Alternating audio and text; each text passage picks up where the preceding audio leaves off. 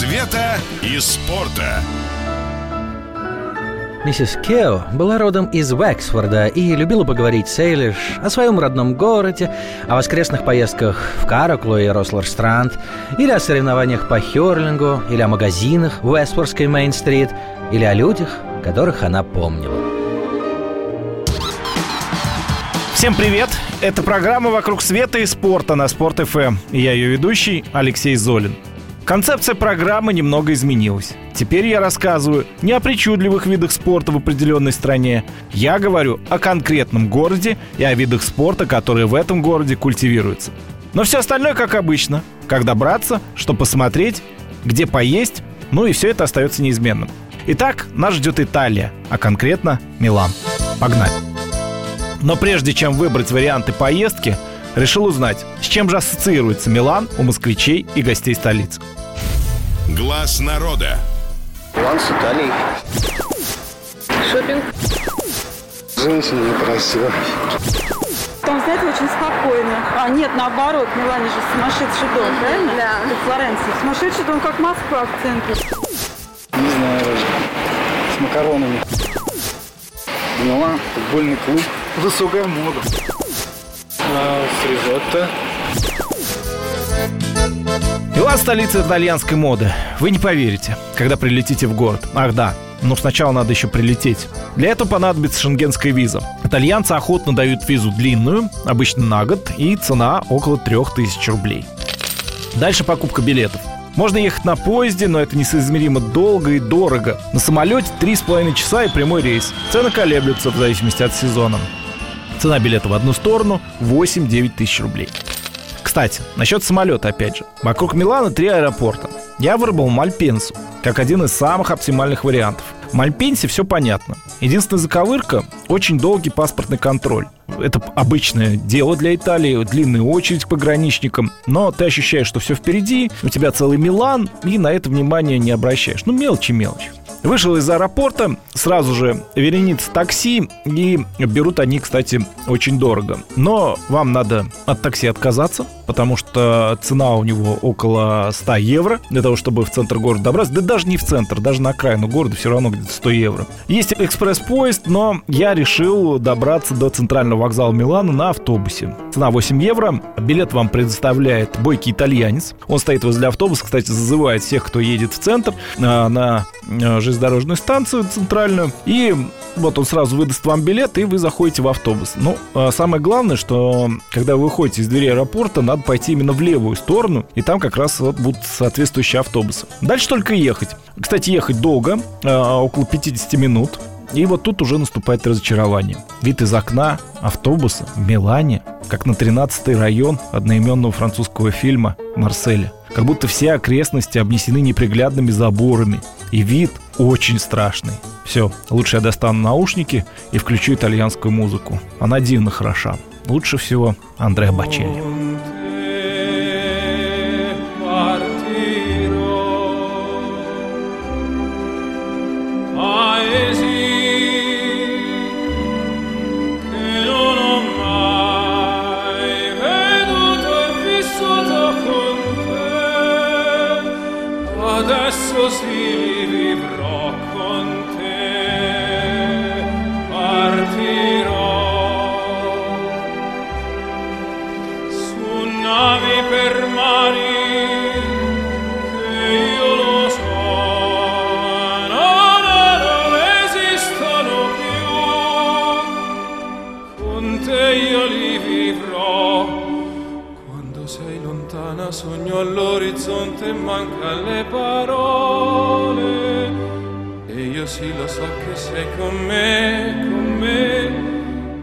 Мнение о Милане меняется, и не только в центре. Видимо, дороги, по которым ходит общественный транспорт, проложены не в самых уютных местах.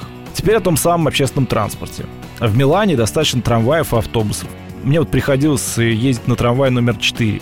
Он пересекает город справа налево. Но если вот карта висит на стене, да, и вы на нее смотрите. Трамваи, это культовый вид транспорта в Милане. Они там давно, и я думаю, что еще надолго. А вот мой коллега Александр Лапшин, ведущий новостей на Спорт.FM, знает несколько интересных историй, связанных с трамваями в Милане. Мне больше всего в Милане понравился исторический трамвай. Согласитесь, не часто такое бывает, чтобы транспорт, который был выпущен в 20-30-х годах 20 века, продолжал вполне себе успешно функционировать. Насколько я понимаю, на данный момент на железных дорогах Милана ходят по железным дорогам более сотни таких трамваев, и они все до сих пор сохранили свой исторический вид, не только внешне, но и внутри можно наблюдать. Эти трамваи не только предназначены для того, чтобы перевозить пассажиров, и, кстати говоря, по совершенно обычной цене это происходит, никаких наценок, но, насколько я знаю, в одном из этих трамваев проходят уроки для детей, для миланских школьников, их туда сажают, возят по городу и показывают этот город с точки зрения туриста и с точки зрения того, как вообще устроена эта вся инфраструктура. Мне кажется, это очень полезный опыт. По пути у трамваев несколько пересадочных станций метро. Автобусы заходят едва ли не в каждый дом. Но самое интересное в Милане – метро. Да, вот то самое. Купить билет мне, кстати, помогли местные жители. Там есть небольшая хитрость. Я бы даже сказал, что большая. Когда вы покупаете билет в автомате. Продаются тикеты, в общем-то, и в табачных лавках, но там только в одну сторону.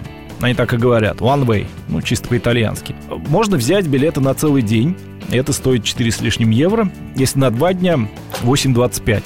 Я купил на 2 дня. И, кстати, мне это очень помогло. Потому что ездить приходилось достаточно долго. И в метро я столкнулся с еще одной интересной штукой. На центральной ветке все как обычно. Ну, подъезжают поезда, уезжают. Помечено на красным цветом. А на других вот подходишь к перрону, а там все закрыто стеклянными стенами и дверями. Но люди стоят. И когда подходит поезд, вот эти самые двери открываются синхронно вместе с дверями поезда. И можно заходить в вагон.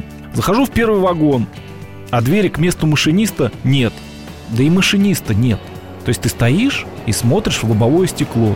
И видишь впереди тоннель, по которому несется поезд без машиниста. Ну вот поэтому туристы, кстати, на перегонки в первом вагоне не стремятся занять вот именно первые места. Отель даже 4-звездочный можно снять за 5000 рублей в сутки. Хостел в 4 раза дешевле. Но если вы берете в отеле завтрак и думаете, что целый день на этом продержитесь, не обманывайте себя. Завтраки в итальянских отелях чаще всего скудные. Хотя бывают и исключения. Всегда есть фрукты, соки, каши, а кроме того тосты и круассаны. Ну, так что будьте уверены, что в Италии, ну и в Милане вы проголодаетесь. Но об этом позже. Пока я отправляюсь смотреть миланские достопримечательности. Кто со мной? Già la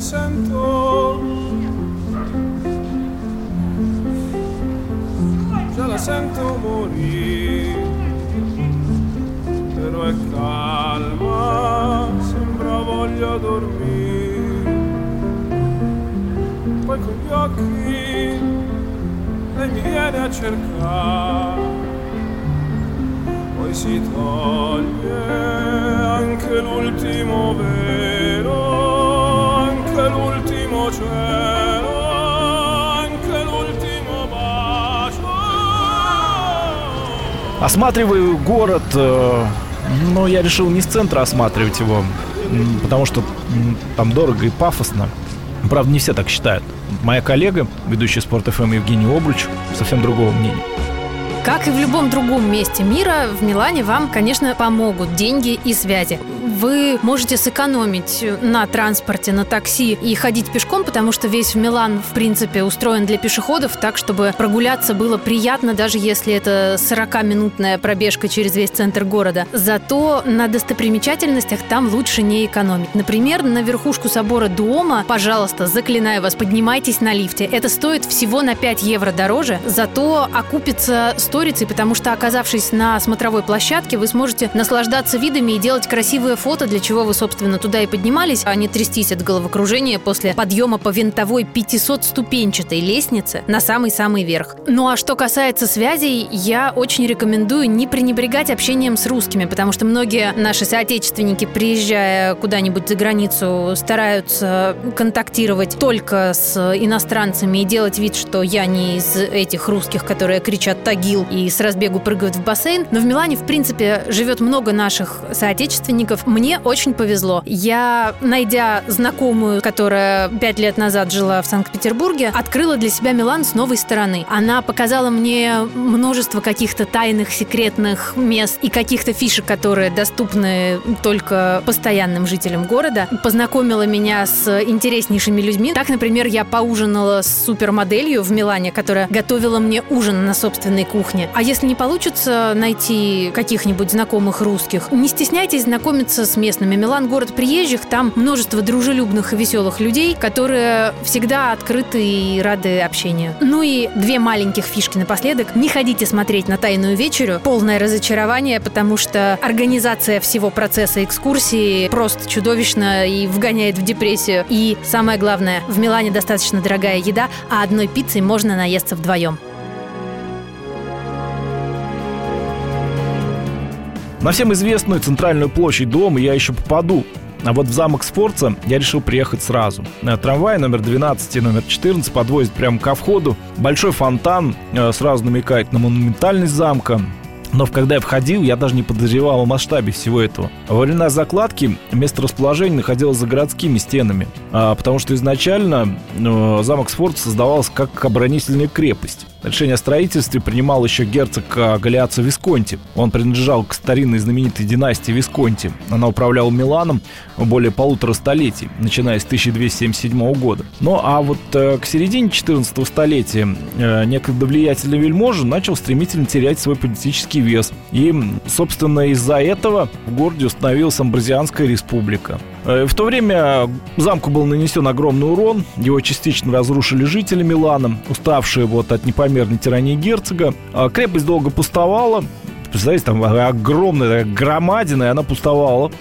И уже в 15 веке, прямо в середине, потомок герцога Висконти Франческо Сфорца получил титул своих предков и разрешение Сената на восстановление своей бывшей фамильной резиденции. Ну и по замыслу нового владельца стал строить еще бастионы. Он решил, что крепость должна стать символом города. Ну и постепенно замок преобразился. Крепостные стены по углам обзавелись высокими башнями, и была возведена часовня под названием Корто Дукали. А в конце 15 столетия наследник герцога Лодовико Сфорца решил переделать морщиноватый замок по своему вкусу и добавил его облик еще великолепия и изящества. Надо сказать, что замок прекрасен и сейчас. Когда заходишь через главные ворота, открывается огромное пространство, прямоугольная такая площадь с бассейном, дощатые мостики над ними, рвы под стенами. Воды в них уже, правда, нет, кругом такая зелененькая трава. В этой траве местные коты охотятся за местными голубями и скворцами. Птицы живут в бойницах крепости. Вход на территорию бесплатный, но за посещение музеев надо платить по 4 евро. А если не хотите посещать музеи, проходите через ворота и окажетесь в чудном парке. И вдали, кстати, видна Триумфальная арка. Арка здесь не случайна, хотя не Париж, конечно. Французы обосновались тут еще в 19 веке и жили именно в замке Сфорца. Кроме Триумфальной арки или арки, похожей на Триумфальную, тут стоит памятник Наполеону III. Он огромен. Наполеон сидит на коне, и размер памятника превышает 3 метра. А ведь еще постамент метр высотой. То есть, представляете, 4 метра в высоту, все. Но долго смотреть на отпрыск великого отравленного смысла нет. Можно идти дальше. Там какой-то прудик. Местные утки только что вывели потомство, и утята, они почему-то похожи на Вилли, Билли и Дилли из известного диснеевского мультфильма. Они дружно подплывают к какой-то булке, которую бросили туристы, и начинают отрывать от нее куски. А внизу, можете себе представить, внизу у этой булки, к ней подплывает огромный карп. Там мало количества воды, и все прекрасно видно. Карп подплывает к этой булке снизу. Но он мог бы этого утенка съесть просто разом. Потому что такой здоровый. Нет, он тоже эту булку только снизу ест, а сверху утята. Нормально. Ну, а рядом на камушках сидят черепахи, греются на солнце разными способами. А некоторые пары... одна маленькая черепашка переплывает пруд. Восторгу детей, которые ты видишь, просто нет предела. Они визжат, радуются. Ну, и огромные рыбины, кстати, недоуменно провожают эту черепашку взглядом. А я тоже покидаю это гостеприимное место. Но прежде чем выйти, замечаю что-то похожее на стадион. Вокруг бегают любители легкой атлетики или просто любители погонять с собаками по парку. Но стадион — это одна из старейших арен Италии, это арена Чивико. Этот стадион приказал построить еще Наполеон Бонапарт, ну, впрочем, как и арку, про которую я вам рассказывал, да. Но арена оказалась закрыта, доступен только вход в клуб альпинистов. А на заборе название трибун. Одна из них названа в честь поэта Байрона. Чего-то я не понимаю. И пораженный этим ухожу, отправляясь к площади Дуомо.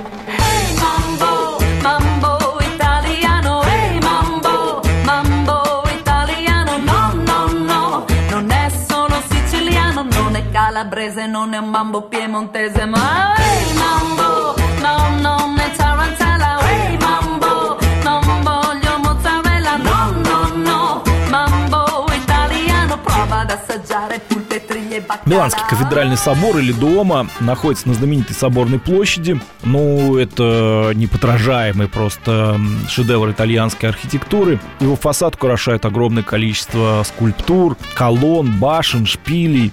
Но собор это придает огромное количество изящества и готической красоты.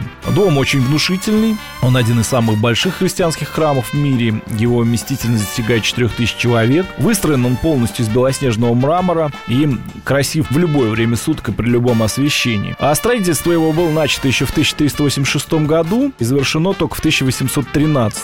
А само место, на котором воздвигнут Миланский собор, было священным. Во времена кельтов здесь было святилище, во время Римской империи храм Минервы, а с 4 по 6 век здесь была церковь Санта-Текла. Затем на этом же месте была выстроена церковь Санта-Марии-Маджоре. Ну и последнюю ее разрушили как раз, чтобы построить вот этот Миланский кафедральный собор. А в 1769 году собор был дополнен 106-метровым шпилем. Можете себе представить. И вот на нем возвышается главная достопримечательность собора — статуя Мадонны, изготовленная из позолоченной бронзы. Общая высота собора составляет 158 метров. Бесконечное количество декоративных элементов, статуи святых пророков, мучеников и, главное, статуя — фигура Мадонны. В общей сложности насчитывается 3400 статуй в этом соборе. Можете себе представить. Билет лучше покупать заранее, потому что в любой день здесь огромная очередь, а потом еще очередь на вход в лифт, если хочешь подняться на смотровую площадку. А за подъем в лифте придется платить. Площадь внизу как на ладони, окружают ее люди в военной форме с автоматами. Вот даже вот сверху как-то лучше они распознаются, то есть их видно, как они располагаются, да, по периметру площади. Но это не мешает. А на самом деле они вот как-то не портят, да, вот эту красивую картинку. На самой площади очень много голубей, а птицы ничего не страшатся, садятся людям на руки, могут даже при взлете удариться в человека. Но меньше народу все равно не становится. Вокруг несколько входов на станцию метро Дуомо. Там пересекаются, кстати, две ветки. Но пусть народ гуляет, а я пойду в сторону театра Ла Скала. Для того, чтобы дойти до дома, до Ла Скала, не понадобится много времени, потому что если вы встанете лицом к собору, слева от вас будет улочка. Вот по ней я и потопаю. До оперного театра можно добраться достаточно быстро, 5 минут по узкой улочке, и вот я уже выхожу на небольшую площадь. А вот тут наступило легкое разочарование. После дома я ожидал увидеть сумасшедшую красоту и изящество, а нет.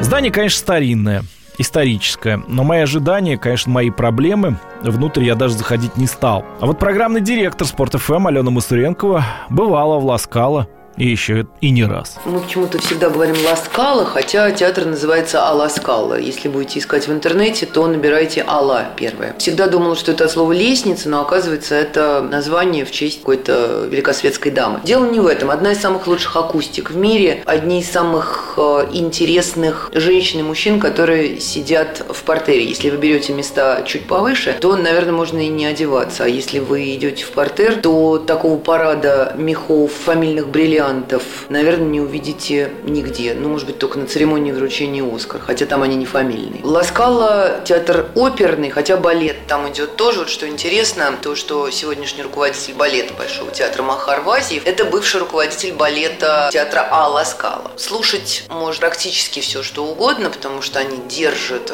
марку, держат в напряжении перед объявлением программы на сезон. Заранее всегда можно узнать, что будет на целый сезон вперед, кто будет конкретно петь, что будут петь, кто будет дирижировать. Конечно, удовольствие колоссальное совершенно. Не могу сказать, что это самый красивый театр в мире, наверное, по акустике один из самых лучших. Если вы девушка, то будьте внимательны, очередь в туалет очень большая, и на входе прелестная совершенно женщина, притом она много лет там, ну, во всяком случае, на первом этаже одна и та же, и ей платят денежку за вход, но каждый раз надо стоять в какой-то нечеловеческой очереди. И первый раз в мире я видела очередь не только в женский, но и в мужской туалет, так что вы можете себе представить, какая публика находится в портере, кроме 70+ и русских туристов типа меня, наверное, туда больше никто и не ходит.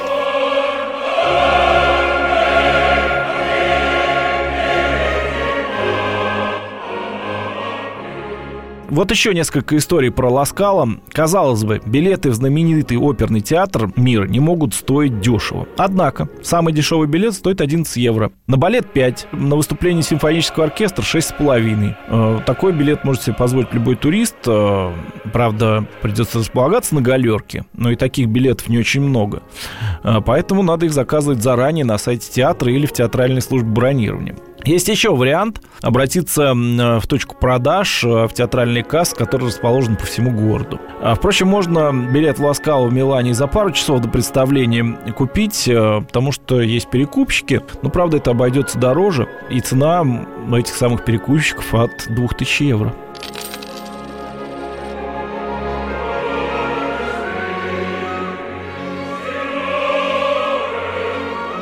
Театр Ла Скала стал первым в Европе, где провели электричество. В центральной люстре было 365 лампочек. В 1964 году впервые Ла Скала выступил в Москве на сцене Большого театра, тогда как труппа Большого гастролировала в Милане в то время. В 2008 году титул звезды впервые удостоили российскую балерину Светлану Захарову.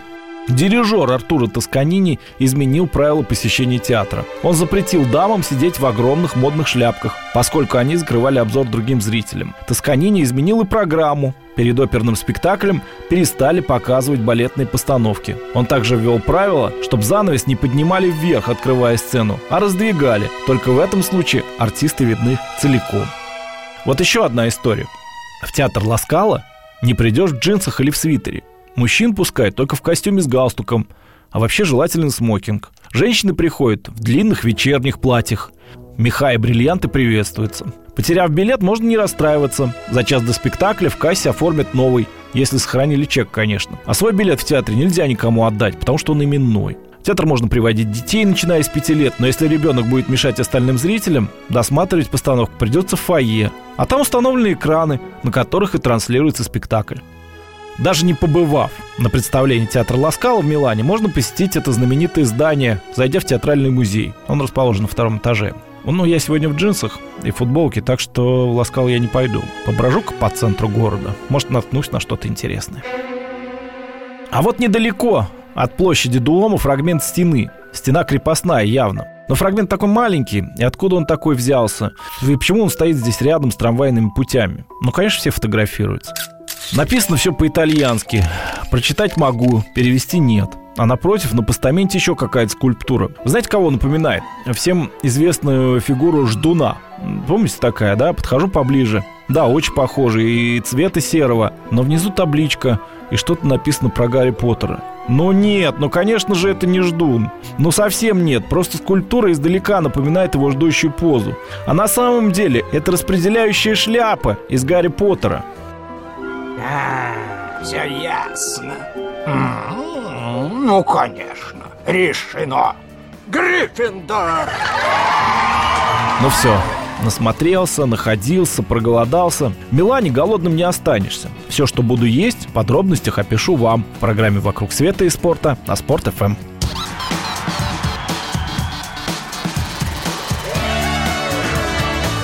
«Вокруг света и спорта». Это программа «Вокруг света и спорта» на Спорт.FM, и я ее ведущий Алексей Золин. Я нахожусь в Милане. Город пройден, достопримечательности осмотрены, спортивное сооружение я оставил на потом. Но сейчас просто необходимо поесть. И я направляюсь в одно из самых необычных мест в Милане, где едят Но это не ресторан, не кафе и даже не столовая. Как описать это место, я даже не знаю. Но сначала стоит спросить у москвичей и гостей столицы, какие блюда они считают итальянскими. Наверное, это лазанья. Вот у нее даже название такое прям чисто итальянское. Настоящими итальянскими блюдами я считаю пасту и пиццу. Ну, пиццу больше считаю итальянской, потому что я ее люблю больше, чем пасту. Вот. Да, пицца – это прям поистине настоящее итальянское блюдо. И чтобы сыра было много. Это свежие продукты, прошутто, закуска. Итальянцы любят класть продукты на ломтики хлеба. Поливать надо оливковым маслом. Летом дыни из прошутто. Такое яркое сочетание соленого и сладкого. Традиционное блюдо итальянской кухни, мне кажется, это джелато. Оно очень популярно среди туристов. Люди, когда приезжают в Италию, мне кажется, первым делом, что они пробуют, это джелато. Самое вкусное из всех видов мороженого, которое можете себе представить. Никто не сказал про пирожки. А вот в Милане как раз они очень популярны. Это недалеко от площади Дуомо. Нужно идти в сторону театра Ла Скала по одной из узких улочек. Пройти мимо не получится. Перед вами выстроится огромная очередь. Сначала, конечно, хочется посмотреть, что ж там дают-то. С двух сторон, в два входа, устремляются 100-метровые очереди. Удалось рассмотреть, зачем же тут стоят. Как ни странно, за пирожками. Пирожки здесь жарят, пекут и продают с 19 века. Пирожки сладкие, с мясом, с расплавленным сыром внутри и даже с солями. Огромный выбор, почти такой, как очередь. Всех, кто норовит заскочить сразу, останавливает охранник и отправляет хвост очереди. Но та, правда, движется достаточно быстро. Подошел к кассе, быстро заказал несколько пирожков. Мне их также быстро сложили в бумажный пакет. И я вывалился на улицу из пекарни. Люди тут же сидят на бордюрах, едят, никто не мусорит. Все пакеты использованы салфетки выбрасывает мусорный контейнер. Ну, я тоже решил далеко не уходить и достал пирожок вот именно с солями. Вы знаете, плавленый сыр внутри, горячий. Ну и пирожки, соответственно, были горячие, да, которые я купил не холодными, же их продавали. Их вот только делают и сразу выдают. И вот этот вот сыр, он тянется при откусывании и тянется достаточно долго. Мне удалось на всю длину рук вытянуть. Ну, то есть, представьте, у меня руки-то достаточно длинные. Вот я вот вытянул сыр. Ну и что такого? Кислое тесто. Вкус необычный. Но люди, вы что, обалдели, что ли? За пирожками стоять в очереди по 100 метров. Да приезжайте в Москву. У нас их навалом. Дешево, разные и без очереди.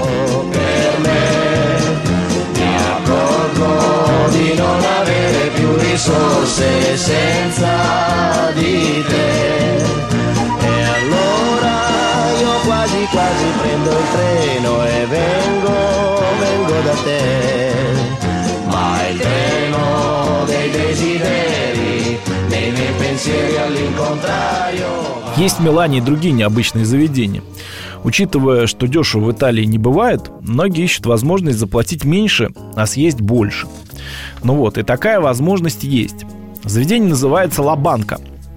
Неудивительно, что раньше здесь размещался самый настоящий банк. А потом он либо разорился, либо переехал в какое-то другое место, а здание осталось. Ну и теперь здесь кафе и дискотека. Неудобство лишь одно. Открываются они достаточно поздно, где-то в 16 часов, а с 18 еще двухчасовой перерыв. Ну, как на обед, я не знаю. Или приготовление к ужину у них там, не понимаю. А все остальное время можно есть, пока не лопнешь. Салаты, овощи, мясо, паста. И все это за 10 евро. Платите и подходите есть. Количество подходов не ограничено. Вода включена в стоимость. А вот за алкоголь нужно платить отдельно.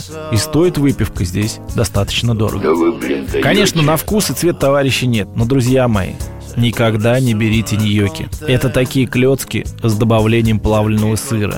И вот такое сочетание, как будто клейстера с сыром, у меня вызывает просто отвратное ощущение. Конечно, достаточно в Италии традиционных блюд, с которыми связывают эту страну. Милан сам по себе не исключение. Не все заведения работают постоянно, а в субботу и воскресенье вы рискуете долго искать работающий кафе или ресторан. Работают чаще всего мигранты из Азии. Ну и, честно говоря, их пицца и лазанья гораздо вкуснее, чем у итальянских поваров.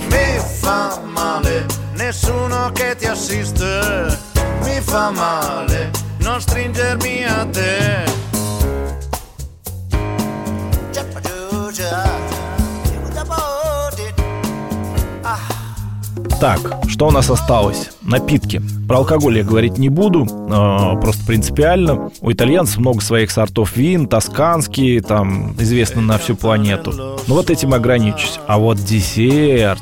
Вы просто обязаны попробовать джелату. Это итальянское мороженое. Я не знаю, как в других городах, но в Милане вы не встретите джелато в супермаркетах. Его можно попробовать только в специальных джелатериях.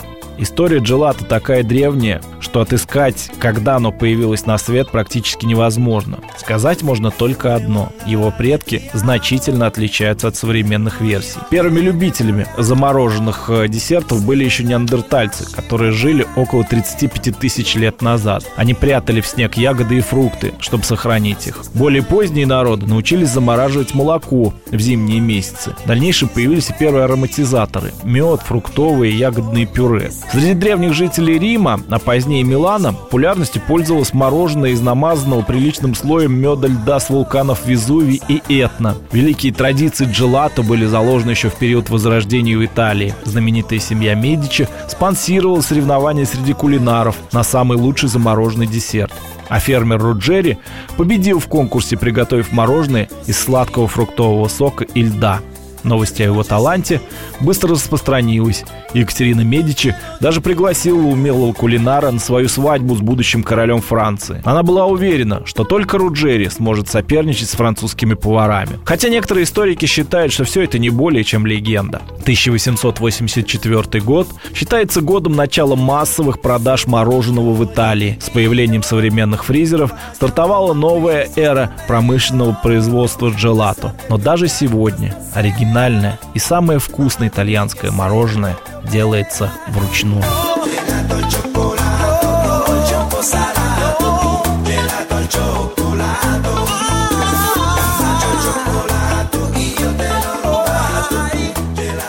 Основу джелато выбирают в зависимости от того, какой вариант собираются приготовить. Вода – база для фруктовых сорбетов, с молоком делают сливочные версии. Лучший вкус имеет мороженое из цельного молока, но некоторые производители используют сырье с пониженной жирностью, всего 1-2%, или совсем обезжиренное. Молоко помогает получить гладкий кремообразный состав, а также повышает устойчивость десерта к таянию. Его содержание в джелато около 60%. Зачастую производители добавляют немного сухого молока, но это отнюдь не хитрость. Его лактоза поглощает свободную воду, а белки придают массе стабильную консистенцию. Для придания вкуса, более яркого молочного аромата и получения нежнейшей текстуры в джелато добавляют от 5 до 20% сливок. Получившийся джелато хранится в камере при температуре минус 18 градусов. И чтобы обеспечить правильную структуру и безопасность мороженого, готовят десерт небольшими порциями с разнообразными вкусами. Я, когда подошел к витрине, у меня просто глаза разбежались. Шоколадное, фисташковое, ореховое и еще 17, а может быть 25 других вариантов.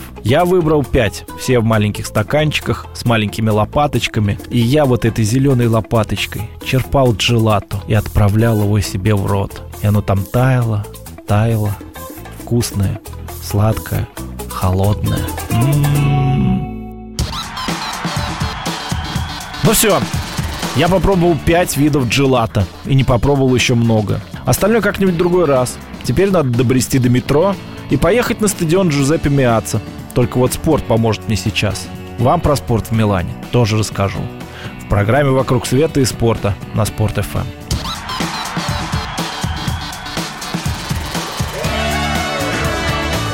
«Вокруг света и спорта». Это программа «Вокруг света и спорта» на Спорт.FM. Я Алексей Золин. Сейчас нахожусь в Милане.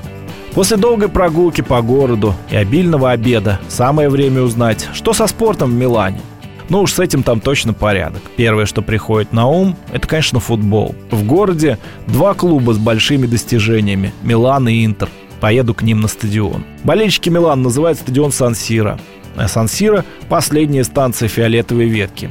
На выходе из метро на стене фото футболистов Милана с Кубком чемпионов. Тут Мальдини, Неста, Костакурта. Только подумал, что за несправедливость? А нет. На другой стороне фото игроков Интера с Кубком чемпионов. Здесь уже Мауриньо с Диего Милито и другими счастливыми лицами. А еще в метро фаншоп. Захожу, а тут играет... Здесь так красиво, я перестаю дышать,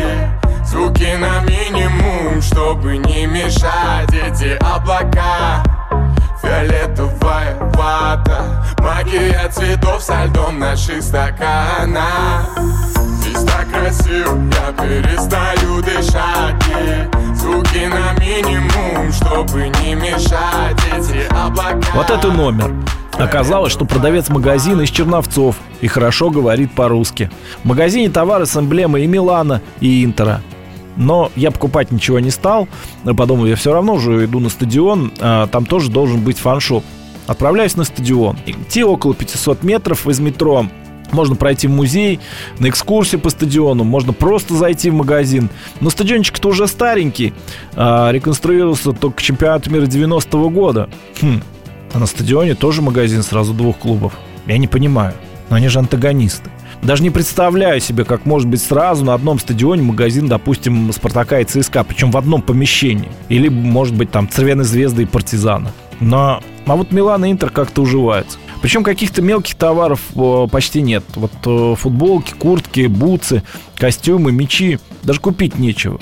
Все большое и дорого, а мелочей, просто не найдешь. В общем, я покинул магазин разочарованный. Хотя, заметьте, оба клуба 18-кратные чемпионы Италии. На двоих 10 кубков чемпионов и 12 кубков страны. А магазин такой непрезентабельный. Но зато, кстати, дерби между ними огненное. Болельщики просто ненавидят друг друга. На одном из таких матчей присутствовал мой коллега Нобеля Рустамян. Это дерби одно из самых, наверное, дев во всем мире, потому что все прекрасно знают, что есть такие две потрясающие команды, Интер и Милан, которые уже столетия друг с другом борются и представляют один из самых значимых для Италии городов во всей Европе. Что касается болельщиков, то почти всегда полно, Сан-Сиро вмещает 80 тысяч. И это всегда особый статус для игры. Что касается моих личных впечатлений, то я всегда восхищен Сан-Сиро. Да, он не новый стадион, да, он не совсем современный, но в нем живет дух футбола, в нем живет атмосфера больших клубов Милана и Интера. И, соответственно, все болельщики прекрасно знают, что именно Сан-Сиро является олицетворением футбола и двух этих клубов, Милана и Интера. Любопытно, что обе команды делят стадион, и есть музей и Интера, и Милан на стадионе, много чего другого. И в целом, конечно, миланское дерби или дерби для Мадонны, как его еще называют в Италии, наверное, это вообще украшение всей итальянской серии. Но не футболом единым. Недалеко от города есть трасса «Формула-1». Понятно, что этапов много, и львиная доля проходит именно в Европе. Но миланский этап особый для тех, кто любит королевские гонки. Мой коллега Вячеслав Карпов как раз один из таких. Лично для меня, как и для огромного фаната автогонок Формулы-1, Милан, конечно, в первую очередь связан с трассой в Монце. Монца – это пригород Милана, совсем недалеко находится от этого города, но в целом это, можно сказать, такой, наверное, большой Милан. Старейшая трасса, известная еще с начала века, гонки в рамках Формулы-1 там проходят с 50-го года. Этот автодром еще называют храмом скорости, потому что в свое время он был исключительно овальным, практически не было никаких резких и медленных поворотов, и поэтому пилоты достигали там огромных скоростей. К сожалению, это нередко вело к гибели, и это были спортивные соревнования для настоящих мужчин. Сейчас трасса находится в несколько иной конфигурации, и вот этот бэнкинг, так называемый, был закрыт прежде всего по соображениям безопасности. Кстати, исторические кадры этого автодрома вы можете увидеть в знаменитом фильме «Большой приз» или «Гран-при», он известен под этим именем, в котором,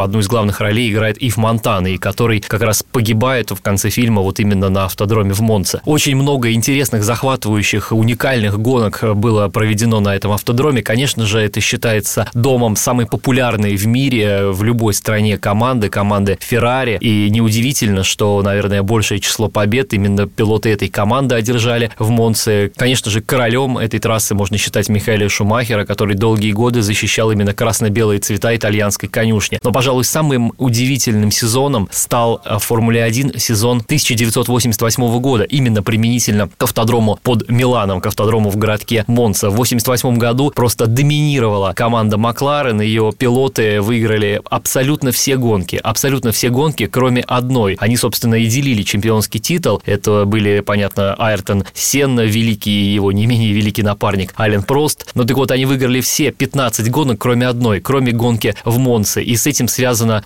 что-то мистическое, потому что буквально менее чем за месяц до проведения гонки на этом автодроме умер основатель Феррари, сам сам Энцо Феррари. И, как говорили тогда поклонники автоспорта, в эти дни его дух витал над Монцей, потому что вот после его смерти прошло всего там меньше месяца. И именно в Монце это было просто удивительно и поразительно. Одну единственную гонку не просто выиграли пилоты Феррари, но пришли к финишу первым и вторым. Герхард Бергер и Микеле Альбаретто. Понятно, что они не боролись за титул с Маклареном. В итоге, конечно же, команда английская победила. Но именно в этой гонке, именно в своем доме, именно в месте, напрямую связанном и с самим Энцо Феррари, пилоты буквально спустя несколько недель после его смерти показали наивысший результат, заняли первое и второе место. Ну и также удивительный факт, связывающий Формулу-1 с футболом. Буквально через 3 месяца после смерти Энцо Феррари в августе 1988 года в возрасте 90 лет он умер. Так вот, буквально спустя 3 месяца родился известный всем футболист Месут Озил, который, вы посмотрите фотографии, до удивления на него похож. Просто фактически, не одно лицо, но они очень схожи внешне. И это тоже, такое необычное и очень милое совпадение, связывающее Формулу-1 и футбол.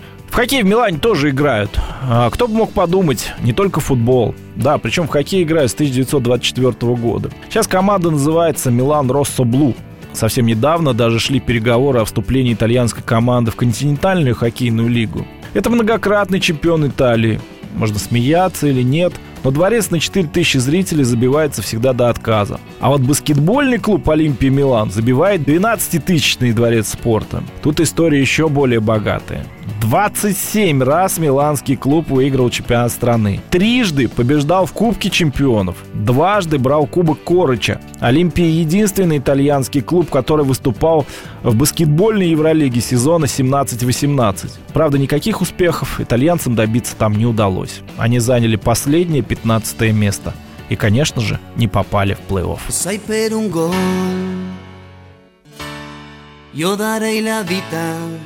La mia vita che in fondo lo so, sarà una partita infinita. Есть в Милане волейбольный клуб и команда велогонщиков, но в целом можно даже не рассматривать никакие достижения. В любом случае, Милан очень спортивный город, и я вас приглашаю здесь побывать. А меня ждет новое путешествие ровно через неделю. Куда именно? Узнаете в воскресенье в программе «Вокруг света и спорта» на Спорт.FM. Я Алексей Золин. Увидимся на стадионе. Пока.